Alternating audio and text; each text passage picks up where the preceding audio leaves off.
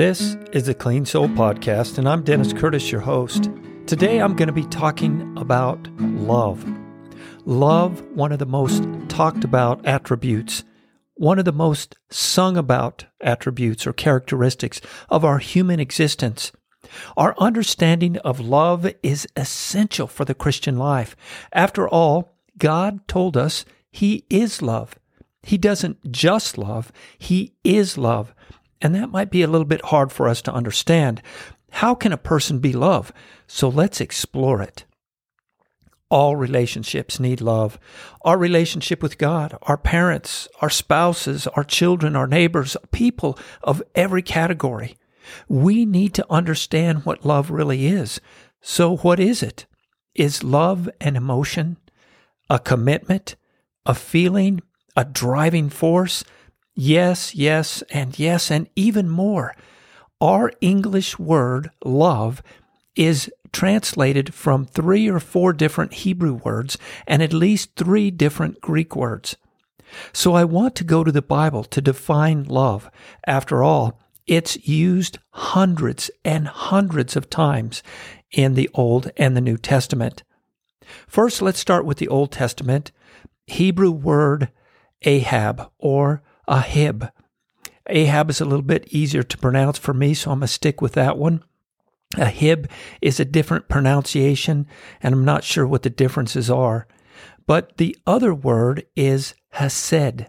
Ahab is a verb meaning to love, in the sense of having a strong emotional attachment to, or a desire to be connected to, or in the presence of.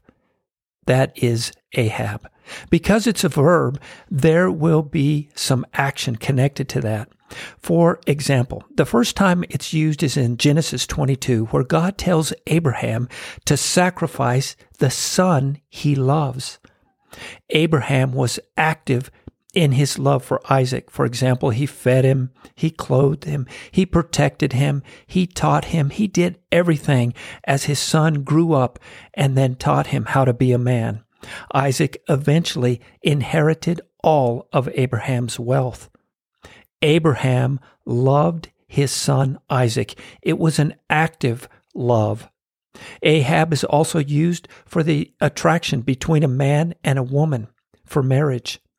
It also comes up in Leviticus 19 when God commands us to love our neighbor as ourselves. And of course, it shows up when God commands us to love him. Ahab is not used for the act of sex. Hesed is a noun and can be defined as loving kindness, steadfast love, grace, mercy, faithfulness, devotion. Hesed is filled with meaning. It's used very frequently in the Psalms. For example, Psalm 25, 6 and 7.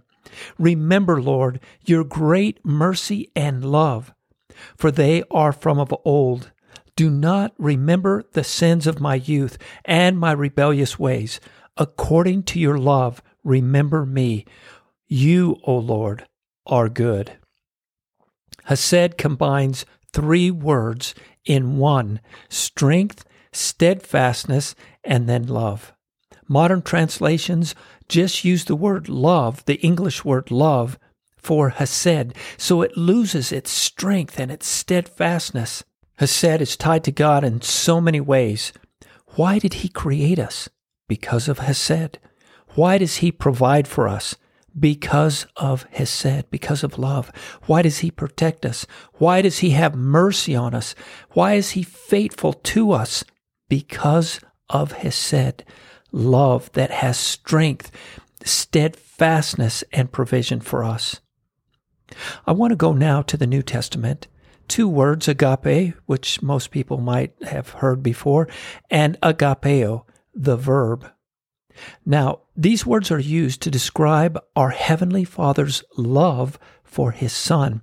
For example, John 17 26, Jesus is praying, I have made you known to them and will continue to make you known in order that the love you have for me may be in them and that I myself may be in them. This verse is loaded with meaning, but I want to focus on agape here. In the Greek, it says it just a little bit differently. It says, the love with which you have loved me. In other words, God's love is active in Christ's life. This love is active, showing his son his provisions, sending him on a mission to save the world. And God is doing the same thing to us. He counsels us, guides us, leads us. The Father showed Jesus everything that he was doing, and he spoke to Jesus everything that he was saying. And the Lord wants to do the same for us. He wants us to uh, see what he's doing and hear what he's saying so that we can do the same also. This love is also to be returned. Agape, there's to be a reaction to it. Jesus was obedient even to the point of death. In John 3:16 and 17, God so loved, God so agape the world that he gave his only son that whoever believes in him should not perish but have everlasting life. Other examples of agape throughout the New Testament. For example, God commands us to agape him. God commands us to agape our neighbor.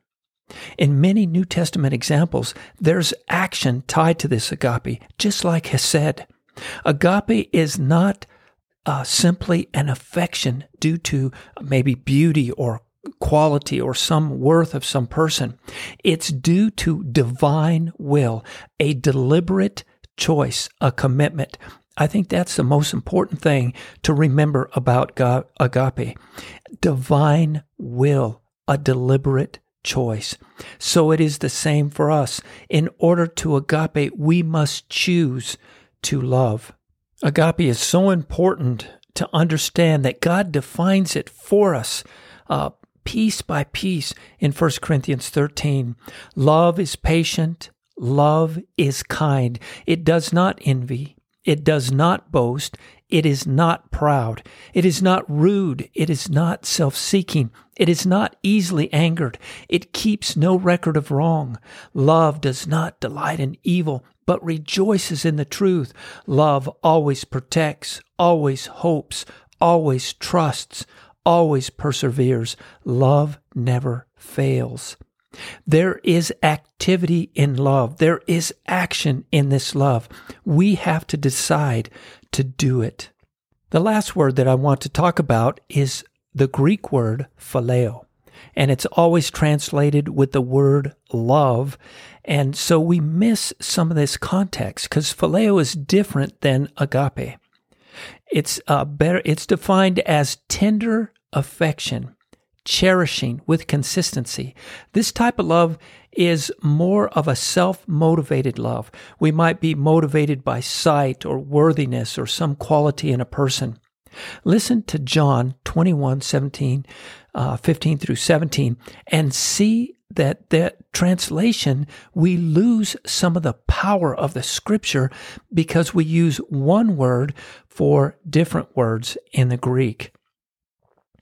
When they had finished eating, Jesus said to Simon Peter, Simon, son of John, do you love me more than these? And here he's saying agape. So let me just read it like this Simon, son of John, do you agape me more than these? Yes, Lord, you know that I phileo you. Jesus said, Feed my lambs. Again, Jesus said, Simon, son of John, do you agape me? He answered, Yes, Lord, you know that I phileo you. Jesus said, Take care of my sheep. The third time he said to him, Simon, son of John, do you phileo me? Peter was hurt because Jesus asked him the third time, Do you phileo me? He said, Lord, you know all things, and you know that I phileo you. I can't even imagine what was going on in Peter's heart and in his mind. Why was he not answering with agape? Maybe because he had just denied the Lord three times and he felt like he couldn't agape, he couldn't commit to loving the Lord.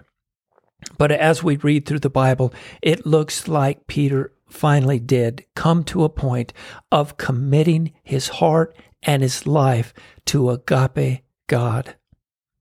God never commands us to phileo him, but he commands us to agape him, to love him with this commitment, with this uh, return of love behind it. To agape is to decide. It is an act of our will, and then we put it to action. Sure, we can cherish God with human affection. That's fine and good. But what God is looking for is a commitment. Because in tough times, we don't have that feeling. We don't have the intimacy with the Lord that we would want. And we might not phileo at the time, but He wants us to agape, be committed without condition to go through the good times and the tough times. It's sort of like a marriage commitment in richness or in poverty, in sickness or in health, even until death do we part. That is a marriage commitment. It is to agape your spouse, to put them first in many situations, and to love them as 1 Corinthians 13 talks about. So, what have we learned here? We've learned that the God type of love, hesed and agape, is a commitment type of love that is active in showing that love. In fact, one of the uh, commentators that I was reading said that you cannot hesed or you cannot agape unless it is shown by your actions, by your lifestyle. So that is our aim. That is what we desire to do. Be obedient to the Lord as Jesus was, even to the point of death, even in these tough times, to remember our commitment to the Lord, to be obedient to Him. This has been the Clean Soul Podcast with Dennis Curtis. Feel free to reach out to me at thecleansoul.org.